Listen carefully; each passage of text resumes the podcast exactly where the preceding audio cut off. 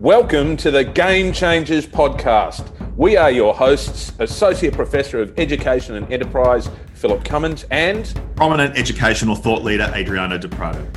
The Game Changers podcast aims to not only put a spotlight on the innovative ideas shaping the landscape of 21st century schooling, but to enter into a deep dialogue with those brave pioneers, the true game changers in education, those individuals that don't wait for permission, leaders in education who are actually courageous enough to make real change in their learning community as they foster the growth of each young person in their care to ultimately thrive in this new world environment.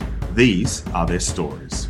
Dr. Darnell Fine is such an interesting person. He's a chalky, he's a middle school deputy principal, he's a facilitator of adult learning. He's worked and lectured and talked and conversed and educated all over the world. He is a recipient of the Learning for Justice Award for Excellence in Culturally Responsive Teaching.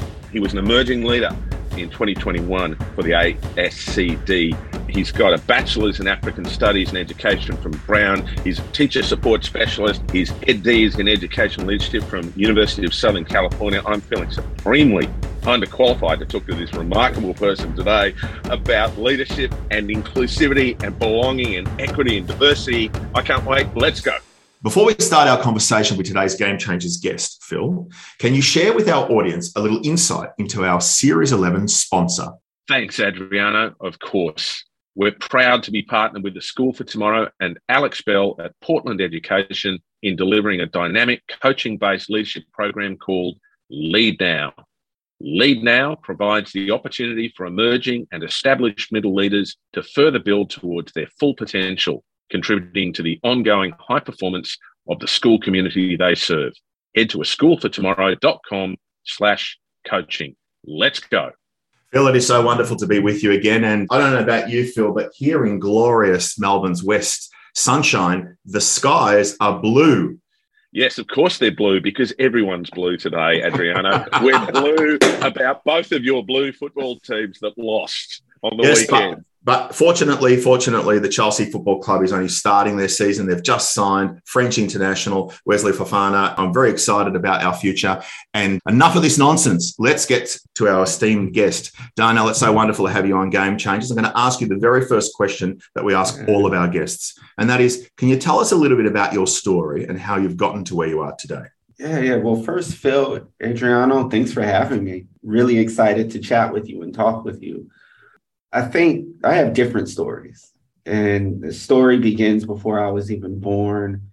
I come from two sides of my family. They come from oppression, come from thriving and surviving those systems of oppression on one side of my family. My great, great, great, great grandfather, Samuel Manning, somehow escaped slavery and escaped to Oklahoma and that's where that side of my family began. And then on the other side of my family, my grandmother, Helena Fine, she was orphaned during the time where the Holocaust was occurring.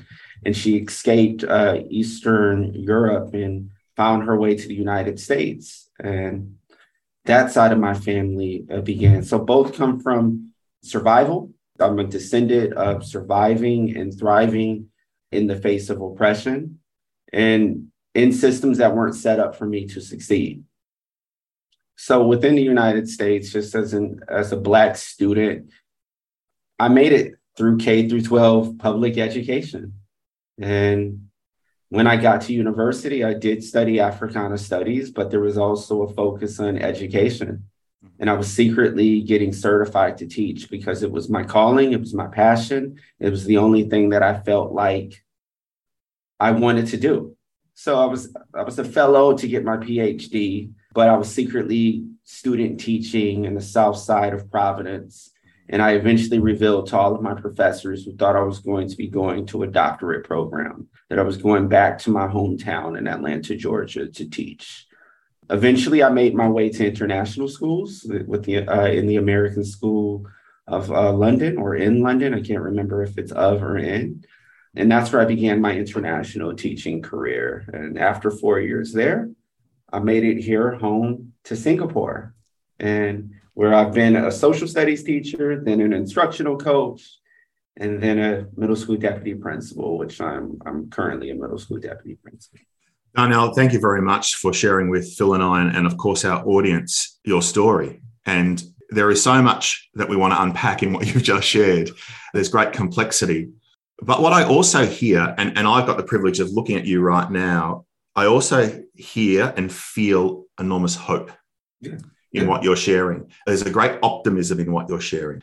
Can you perhaps share with our audience when was there a moment in your, your journey where the foundations of your history and your calling as a teacher, where was that intersection most profound? Yeah, I find it interesting that you use the word hope.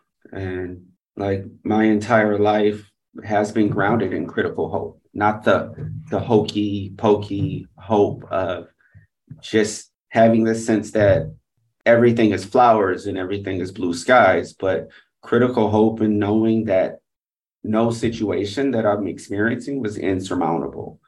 In that, I don't know if my circumstances growing up being an uh, unhoused student or being a black student in public schools ever explicitly connected with me wanting to be a teacher but it did connect with education and the profound power of education to help me read the world around me to be able to critically analyze my circumstances i can go back to being a first grader and pinpointing when I had a critical lens about the world and how to navigate the world based on my circumstances.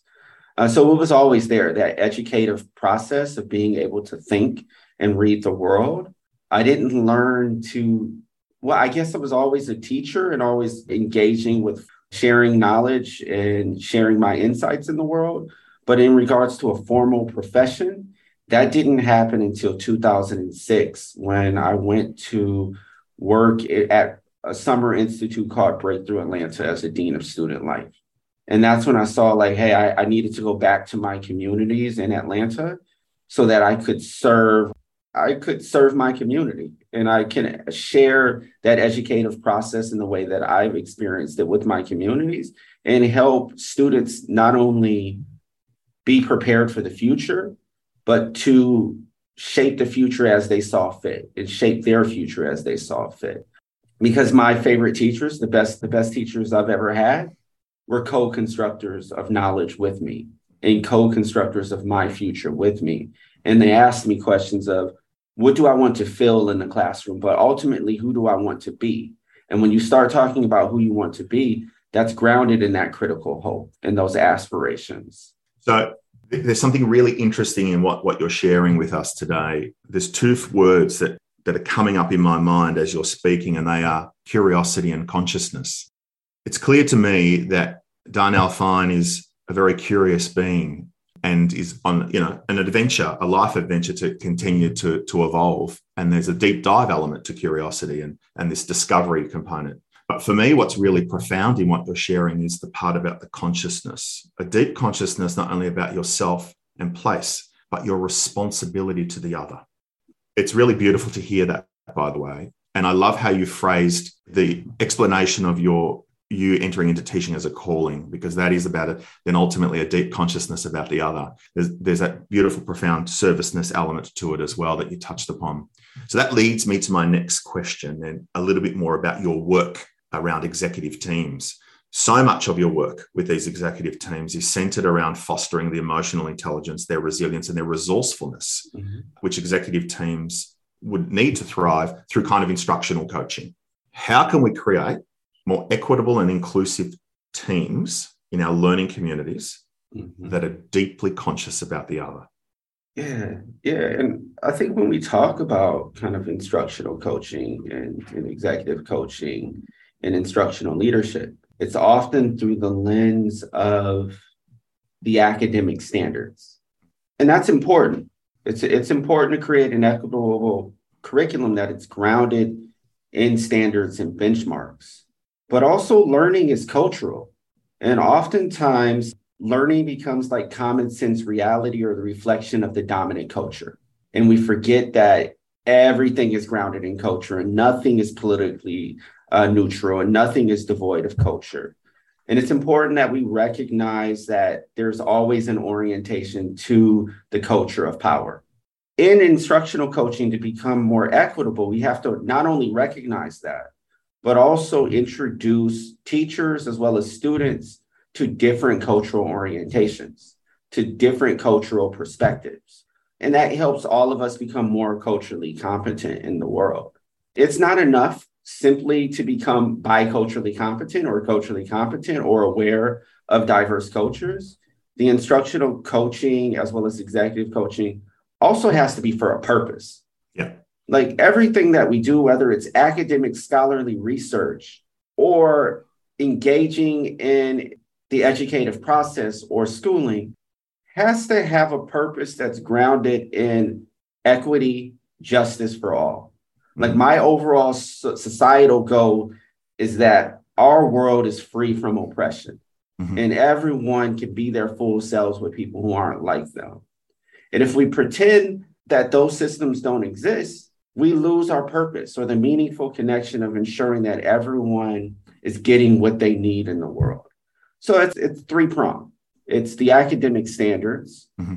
it's becoming culturally competent, and it's recognizing those real life issues or systems at place that make serve as barriers to living a life free of oppression. And I can't pretend that those are my like tenets or components. That goes back to Gloria Ladson Billings' work, Dr. Gloria Ladson Billings' work around culturally relevant pedagogy and culturally relevant teaching. But it can't just be for students. We have to engage in that way for the teachers that we coach and the classroom educators that we coach and the leaders that we coach. Everything you've just shared there leads me now into my next question before I hand it over to my esteemed colleague, Dr. Phil Cummins. I want to read to you this quote from a person who once attended a workshop that you facilitated at the One School Summit in Boston. And the quote reads as this For the first time, I experienced what it might feel like to be a student of a culturally responsive classroom. It was an eye opening experience, and at first, felt really challenging, as if I forgot what I bring into a classroom space and the value I could add. I felt my mind craving a teacher who would present the answer and had to work actively against this desire. It was really thought provoking and powerful to feel this and to begin to understand that fellows, PDs, and school leaders may feel and experience as we transform. I love that. I love that that reflection of a person who's come and encountered your gift. What does a culturally responsive classroom actually then look like in a lived practice? You know, period five on a Friday afternoon. What does that look like? I, I want to know how you found that quote. Like I haven't even seen that's that's wild. Thank you for sharing that. It looks a lot of different ways. Emily Style says half of the curriculum walks into the room when the students do. And, and I hold that near and dear to my heart that culturally responsive classrooms aren't simply disseminating knowledge to students and filling them up like they're empty vessels.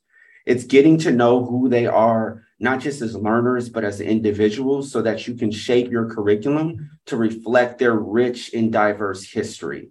So it's it's the what. Culturally responsive teaching is the what, and it's grounded in the experiences of our students who in international school settings as well as uh, school settings domestically within the United States are reflections of the rich, diverse histories of, of the host country. So there's that. It's also how you engage in classroom instruction. If I walk into a classroom and the classroom's 80 minutes and you spend 70 of those minutes standing at the front of the room as the sage on the stage, that is not culturally responsive because that's not how all students learn. There are different modalities and different modes of expression to reach the rich and diverse ways of being that that students that students learn from or, or engage in. And that's reflected in their home culture.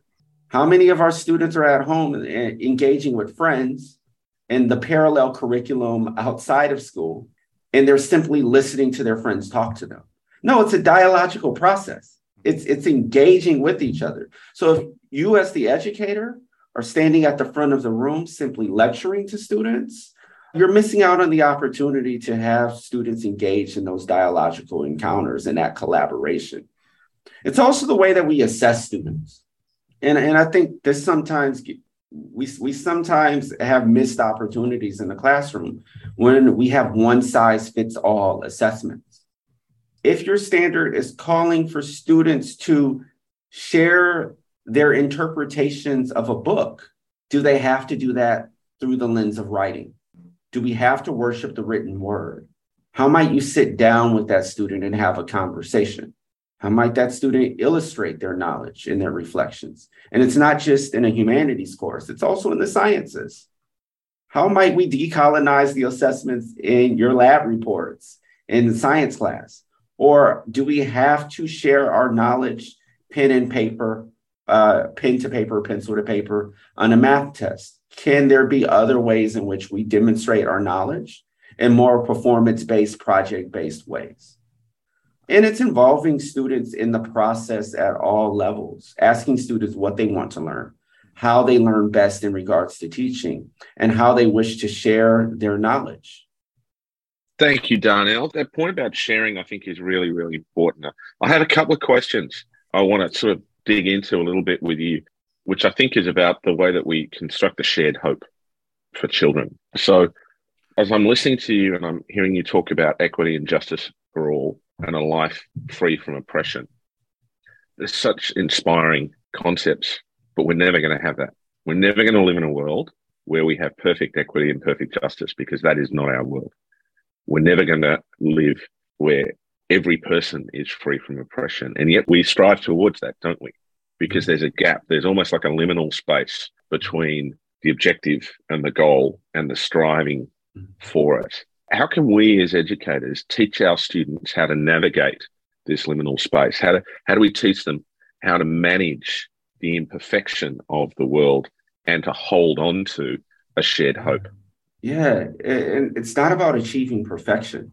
Like sometimes we have this perfectionist culture in schools where we have to get it right. And it's not about getting things right the first time but it's about living in a space where we're adaptive and we're responsive to the needs in the moment and continuing to think about the generations that come after us. The world of schools and the world of today is so profoundly different than it was 100 years ago, or 50 years ago, or 10 years ago, or if we're thinking about the pandemic two and a half years ago, or whenever the pandemic started.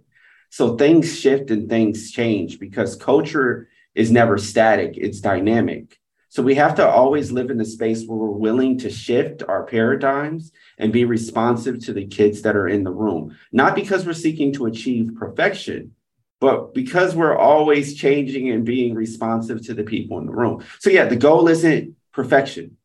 Like, because of power dynamics and competing interests, no, we'll never be free of oppression. But that doesn't mean we shouldn't continue to strive for that and name what our aspirations are so that we can have radical hope. Because with those radical ideas, you start to eventually shift and create a new reality. Even the status quo right now that exists was at one time a radical idea from someone's radical imagination. At one time, someone thought, what if we could have video conferences from around the world and we will call it Zoom? And mm-hmm. someone thought, that's a radical idea. That would never happen. But here we are talking to each other in this virtual space. So everything that becomes common sense reality becomes the way that the world is starts off as a as a hopeful idea. So if we can always live in that space where we're radically imagining something different, things will change. Will it be perfect for everyone? No. But we're not striving for perfection. We're striving to be adaptive. We're striving to be responsive. And even if those are small steps, that's okay because those small steps have a profound effect on the world in the future. There's a Simpsons episode. I think it was one of the one of the Halloween episodes in The Simpsons. That Homer goes back in time and he steps on a butterfly, and then it changes the future. If if something as small as stepping on a butterfly, I know it's fiction, but if something as small as stepping on a butterfly during the time where dinosaurs roamed the world, can have that butterfly effect and change the, the world, our small adaptive steps in the classroom can have a profound effect on students, can have a profound effect on their lives, can have a profound effect on ourselves. So we have to be open to those small adaptive steps because we don't know the impact that they're going to have in the future. And that's very much the adaptive expertise and the self efficacy that here at Game Changers and our parent organisation, the School for Tomorrow, that we, we would say lies at the heart of how we educate students to thrive in the world today. Thank you for that very considered response. I want to take it a step further. I believe that our humanity is found in the diversity of our experience and the relationship between both our singularity and our plurality, and an appreciation of our frailty, our strengths and our failures, our disappointments and our dreams. It's a story of yesterday, today, and tomorrow, and where we strive to join up all our storylines and reach agreement and move forward together. I have a real problem with a lot of the philosophy that informs the critique of the status quo that flies around the world today. Because it seems to me it's buried in a bleakness. It's buried in that notion that because we can't ever be perfectly aligned, then we can never be together and we can never find sameness. I mean, it's, it's what's frustrated me about post structuralism for 30 years or more since I first came across it as a university student, as an undergraduate. Is it possible to find enough points of sameness so that we can we can bridge the apparent gulf between cultures, between people, between experiences, and find a way forward together. And can we teach this to our kids? Yeah. Can we teach them to find the positive in this rather than to look for the bleakness, which yeah. so much of popular culture is informed by? Yeah, yeah. I think definitely. I think the issue isn't with sameness. It's with who gets to define what the default is, who gets to define what the normal is. So, yeah, there are some values that we have that can be common and experiences that we can have to be common. But so often, the commonality and the sameness is defined by those who have the power, and they minimize those divergent perspectives that also want to contribute to the literature about what is same or also want to contribute to what is universal. So if the people who are defining the universal, the default, the norm, the sameness are traditionally the ones who have held the power, and we're not considering those different diverse perspectives when we're coming up with a definition of what is same or what is common, we simply perpetuate normativity and we simply perpetuate the perspectives of one and not all of us. So I don't think this is diametrically opposed at all. When folks are wanting to have their diverse experiences recognized, they're wanting those diverse experiences to be included in the dominant narrative. So when folks are coming with their counter stories and saying that my experience is different, like I have a different perspective, how might you include that in your national narrative? They're not asking simply to be different, they're asking for a seat at the table because so often historically they've been excluded from that seat at the table. Uh, most folks just they want that commonality. If, if folks are saying, "Hey, recognize my diversity," it's because the point in which they're diverging from has so often kept them at the margins. So yeah, I think the end goal is that we have a common humanity. The folks who are are different or folks who are pushed to the margins, they didn't put themselves at the margins the folks who are defining dominant reality and dominant culture created those systems. I was not the person who defined myself as a person of color. That came from dominant narratives and dominant cultures that created a system of race to marginalize and exclude me. But we can't get to the point where it's, hey, you shouldn't recognize race anymore. Like, I would love not to be identified as a person of color.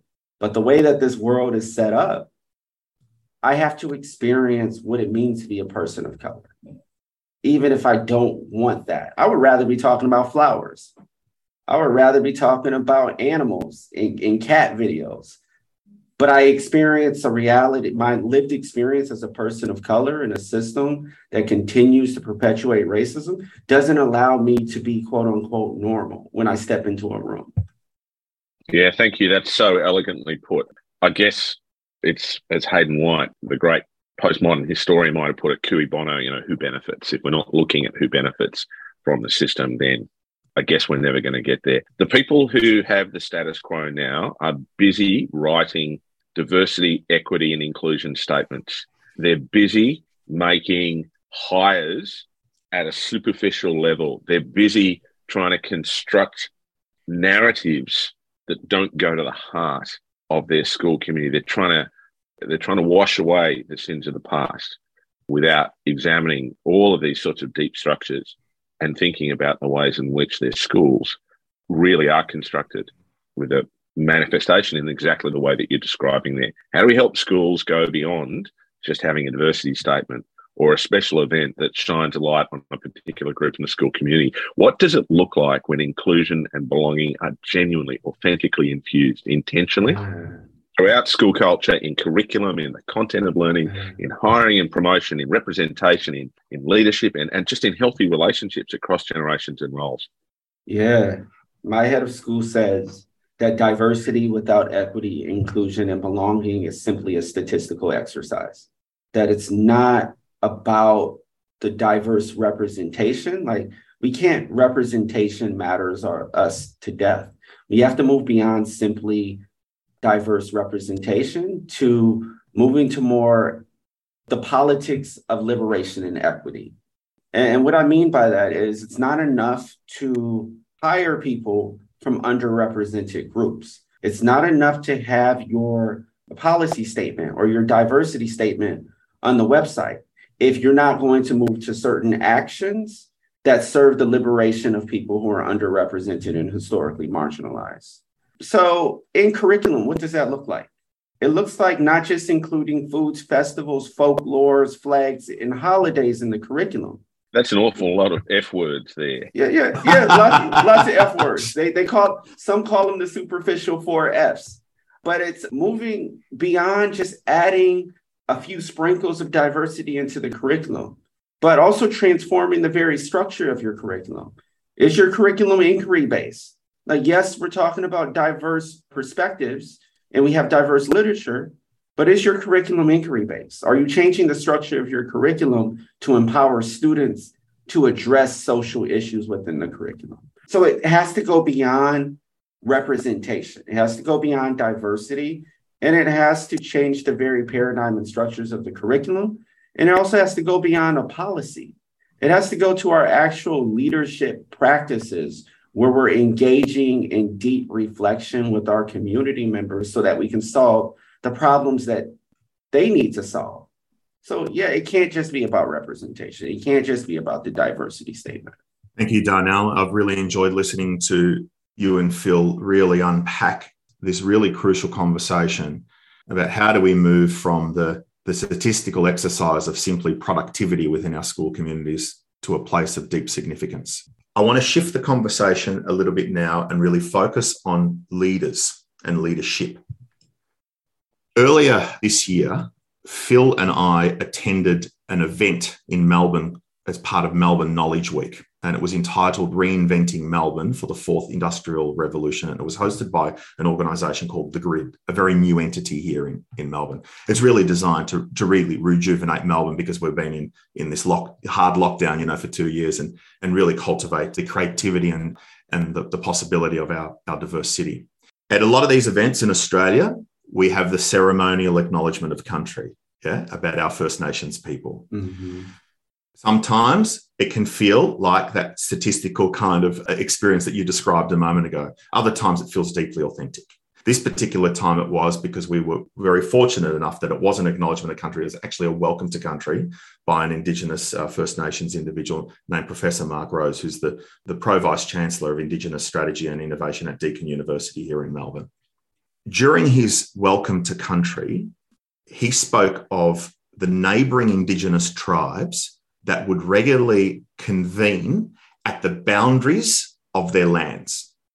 And he described these as places of exchange, an opportunity to, as he described it, nudge at the paradigm, mm-hmm. nudge at the status quo and the limits of our understanding. We're working with a community in South Australia about a project they're calling Limitless, and it's about a social entrepreneurship model of learning that focuses on social, cultural, and environmental transformation and how to invite young people into their agency to be this kind of civic participants in this space where they can nudge at the paradigm, where they can challenge the status quo, not only in their communities, but of course in their, in their schools as well. How do we help? I know this is a long run up, using a cricket analogy there, a long run up. How do we help leaders of systems in education and schools to have a preparedness to go to the boundaries, to enter into that, that exchange where they move from their comfort zone and invite them into their discomfort zone, placing the importance on the exchange of what's possible. Yeah, definitely. I think there's a lot of things that that we can do. First, leaders don't know what they don't know. So first it's becoming knowledgeable about the communities that you work with. And it's not just shifting the responsibility on those from those communities to do all of the educating. Uh, what books are you reading? What explorations or investigations are you going through to help you understand the language, the terminology that's being used by the communities that you want to work with? It's also teaching yourself like how to construct your own knowledge and develop your own skills and be metacognitive around your own biases that you're bringing before you even engage with these community members. So, do you know how to critically self reflect on your own knowledge gaps when you're interacting with diverse communities that may be at the boundary or at the margins? So there's that. There's there's knowledge and, and some upskilling that needs to occur there. The other is more of the will to actually engage in this work. There needs to be intrinsic motivation and interest to engage in this work. If you're simply doing it because you want, you're incentivized, that someone is paying you a certain amount of money to engage in the work of, of community building, that's not going to be sustainable. There needs to be something deep inside of you. Your why needs to be big enough related to this work. You also need to be willing to step in it and to make a mistake and not let your fear inhibit you actually engaging with communities that are different from your own community. So, as a leader, you need to be willing to make mistakes and be imperfect and recognize that this is an imperfect process. So there, there's there's that. There's having the motivation, the will to do it. But we also need to be aware of of actually changing the material and historical circumstances of the communities that you're working with. And a land acknowledgement is not enough unless it's going to lead to changing the material circumstances of indigenous communities. And what I mean by that is like, all right, like funding, money, we fund what we value. And I know like throwing money at an issue is not going to to solve anything like per se, but it helps. So if you if you're saying this land that we are on is land of indigenous communities, how might you redistribute some of the resources, the time resources? How might you reallocate some of your personnel to serve the needs of, of indigenous communities? How might you do all of that? So there's that. Phil, I do think the policy statements for diversity are important because it states intentions but we yeah. also need to be explicit about our processes and our practices. So it's not enough to have a statement. You have to have clear protocols, procedures, processes of how you engage in making those transparent as a leader. And then there's also the culture of your own organization. Before you step outside of yourself on the periphery to go to the margins and the boundaries, what's the culture of your own organization like? Have you done an audit of your own organizational climate to see if you're living out your own espoused values in your own cultural setting or organizational setting because we all have work to do. And and that keeps us from from the work that we're doing with communities outside of our own organizations not grounded in a savior complex or a messiah complex but recognizing that we all have equity work to do in different spaces so those are a few things. It's a lot more complex than than what we can tackle in, in a 50 minute conversation. Yeah. So, you know, Darnell, again, I keep coming back to this notion that there's a responsibility of leaders of of systems and in our schools in particular who, who are working so closely with, with shaping this radical hope of the next generation and the world in which they, they are going to inherit and lead themselves. There's, there's, this, there's this real call for them to have this deep consciousness and to remain forever curious about the possibility of the other, not just from a, an important statement. Because I agree with you. I think I think these statements are really important because I love the intentionality of those. The next step from that intentionality is, of course, what you've just demonstrated so eloquently and given us so many examples there about the action. What's the rubber on the road? How, how are we going to do this in our lived practice? And we've got to do that by having a capacity to be self reflective. And, and I love the notion of the audit one of the things that we do with a lot of the schools that we work with, Darnell, across the globe, and particularly Phil, who's a real skilled hand at that, he asks them to have a critical introspection around what they value. Mm-hmm. And he really challenges them then that ultimately that's going to form their value proposition, whatever that is. Mm-hmm. And, and how do we help them understand what is sacred, but what's possible? There are a lot of people doing a lot of good work, though, in this space. Yeah and we're very blessed to have people like you on, our, on, on Game Changers and so many of the individuals that we have on this show. We're intentional about its curation. They are individuals that are deeply curious. They're deeply compassionate. They have enormous courage. And they are people of, of conviction, which is really, really important too. These leaders that we're encountering on Game Changers from education, from industry, from social enterprise, and so on, they lead communities that can often resist the transformation that's in front of us, that's already happened. How can school leaders handle that resistance to that transformational change so that we can continue to, to have the aspiration of this radical hope?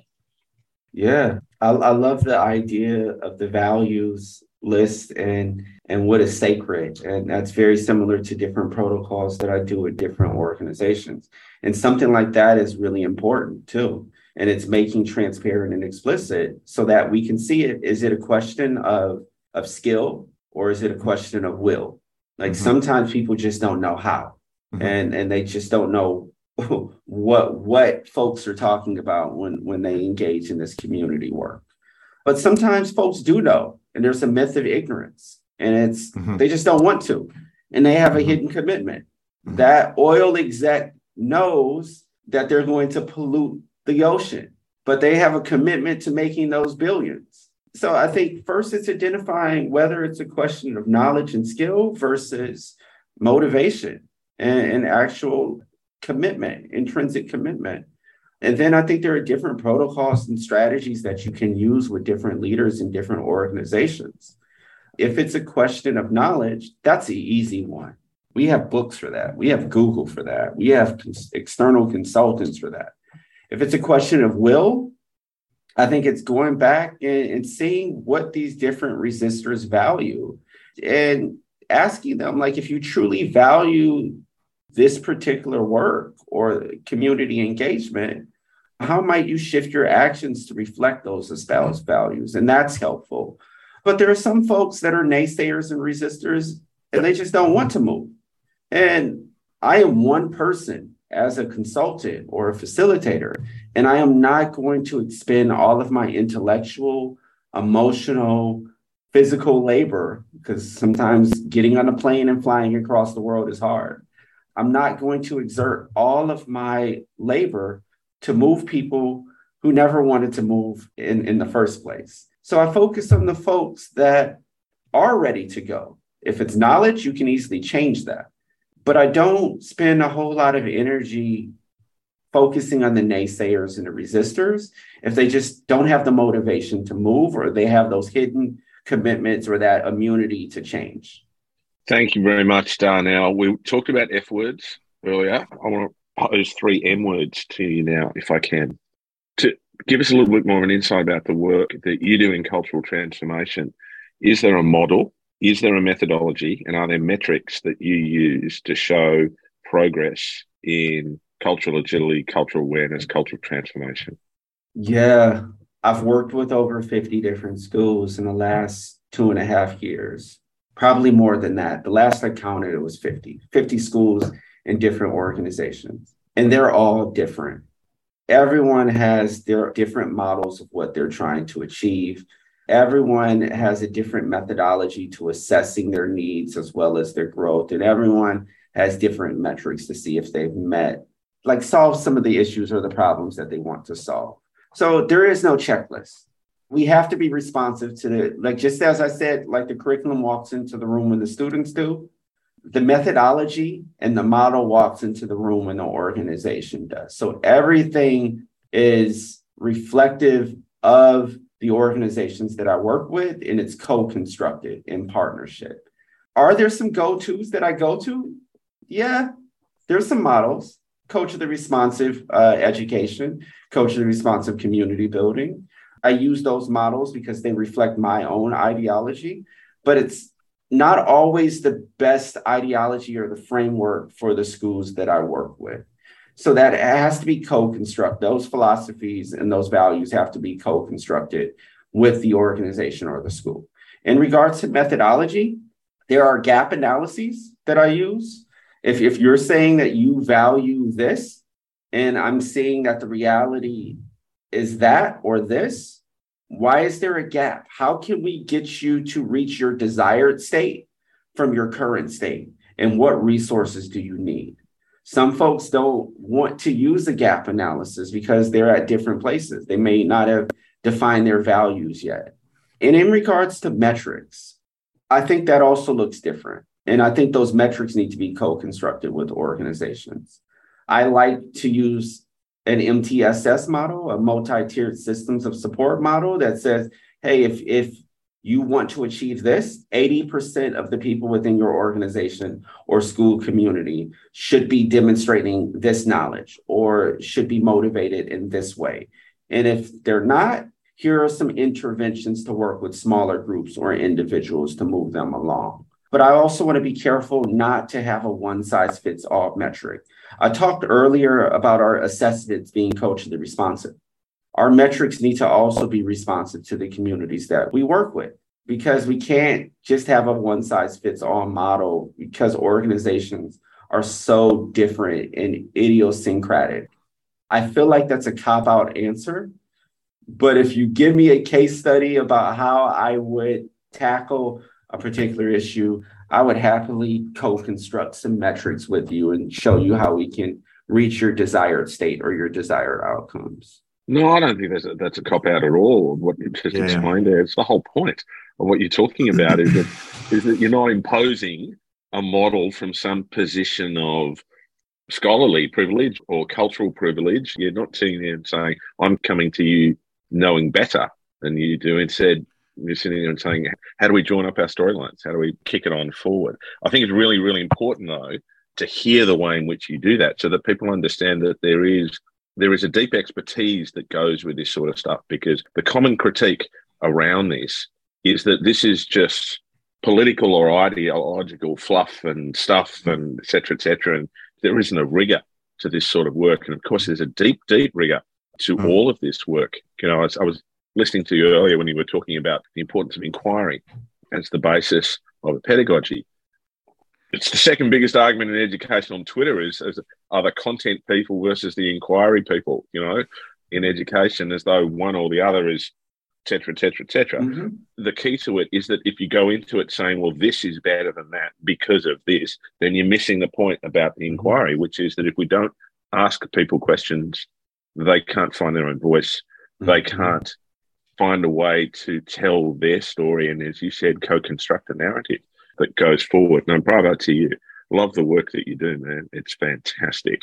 Final question for me before I hand over to the art teacher to finish off. a slightly different tangent. What is your personal sense of the future? How do you see yourself evolving as a person and as an educator? Phil, I've been trying very much to live in the present. And these past several years have been incredibly future oriented. And I think there's also value in looking back at my past and being a bit more past oriented. I'm not supposed to be here right now. Like, based on the systems that I've survived, based on the circumstances that I overcome, I'm surprised that I'm in the position that I'm in and I get to do the work of working with students and working with teachers and working with other leaders. So I feel very fortunate just to be living in the present right now, engaging in this work. So I have no aspirations and, I, am not looking too far in the future, but I am looking back at my past and saying, wow, this is cause for celebration. Like, wow, like I've overcome that and I'm here right now in the eternal now. And, and that's the kind of headspace that I'm in right now. I have hope that the world will be a better place. I don't know where I'm situated in that work. I have hope that schools will be more equitable and schools will be more culturally responsive. I, I hope that organizations are aspiring to do that. But right now, I'm just kind of taking a break from the productivity culture. I'm taking a break from always being on and, and thinking about how to change the landscape of international education and just taking a step back and just living in the moment. And it's felt liberating. It's it's helped me not dream of labor but really dream of kind of like how i want to feel tomorrow. So i guess if if i am thinking about the future i want to feel good i want to feel joy i want to feel purpose and I want everyone who comes from a historically marginalized, minoritized background that has traditionally not felt joy and purpose to also feel that way. And eventually, I will get into the headspace where I'm thinking about transforming systems in international education again. But these last several months, just living in the present and living in the moment, has allowed me to be more attentive to the people who are right in front of me and the issues that they're bringing to me every single day. I'm going to ask you the final question before I respond to what you just have shared with us and wrap our conversation up. This is a question that we've actually asked every guest in this series. If you only had 280 characters to tweet a definition of leadership or leading, what would it be? That's a great question leadership is leading with and sometimes getting out of the way. And, and I, I, think sometimes we have a very hierarchical perspective of, of leadership where it has to be top down and not necessarily side by side. And sometimes we need to flatten the hierarchy if we're truly going to guide and facilitate professional learning for the people that we lead. It, it's not just a mandate or a dictate. It's not just you do this it's like, how might we work together? Uh, because ultimately, we, the people we lead, we want them to do that with our students. We want them to be facilitators and coaches and mentors for our students. And we have to model that as leaders. It can't be so autocratic where we lose sight of our democratic values. And sometimes it's just getting out of the way. I, I think a good leader says, here are the desired states and the desired results and the vehicle you use to get there is up to you. And I'm going to get out of the way. And I'm learning and I'm still learning to do this. So if there's someone who's listening and said, yesterday, you didn't get out of my way. Mm-hmm. And, and sometimes, like, I give too much input and I'm learning to not be such a pack rat with the resources that I have and saying, hey, you're not asking for input. You're getting what you need. Sometimes it's like someone asks me for advice and in the midst of the conversation, they put up a hand and they're saying, I got what I need. I need you to get out of the way. So for me, I, w- I would say that leadership is leading with and sometimes getting out of the way. And that requires leaders to decentralize themselves at times and flatten the hierarchy. And that can be scary. You're, you're spot on there because it's again, it's again actually inviting a leader into the place of that boundary, going to that mm-hmm. boundary and being and stepping over into that discomfort zone where they are no longer operating from a position of compliance and control, where those things have some value in our school community mm-hmm. because we, we are protecting young people and that should be sacrosanct. I get that. But, you know, what I'm hearing you say is that give people the permission to lean into their own possibility. Beautiful. That yeah. that I think is shorter than what I was saying in 280 characters. sure. And and do you know what? That's the first time Adriano has ever been able to say something that succinctly as well too. oh wow. Well, that's the that's the pot calling the kettle black. Anyway, Darnell, I just want to say thank you We've got a bit of a back channel going on during this conversation because we always like to reflect as this conversation is going to help shape our next question. And Phil shared in, in that back chat the joy of meeting you and our encounter with you today as being deeply thoughtful and constructive. I share those sentiments. I feel that we have just had a masterclass on the profoundness of reflection. And this notion of being hope filled is about the construct of what's possible. I love what you shared there to Phil's response towards the end about the power of now. Yeah, yeah, sure. We should every now and then get up on the balcony and take the broader perspective of things and, and look at that horizon about what's possible. But sometimes we just need to savor those, those moments, those moments that are happening around us right now, because they are pretty serendipitous in so many occasions. I want to thank you for being a radical optimist. It's been an empowering conversation, deeply enlightening, and my day has started with joy. So thank you. Well, thank you so much. Thank you both for having me. Game Changers is a podcast for those who want to change the game of school. Produced by Oliver Cummins for Orbital Productions and powered by a School for Tomorrow, Game Changers is available on Spotify, Apple Podcasts, Google Play, and SoundCloud. Tell your friends and don't forget to subscribe. Let's go.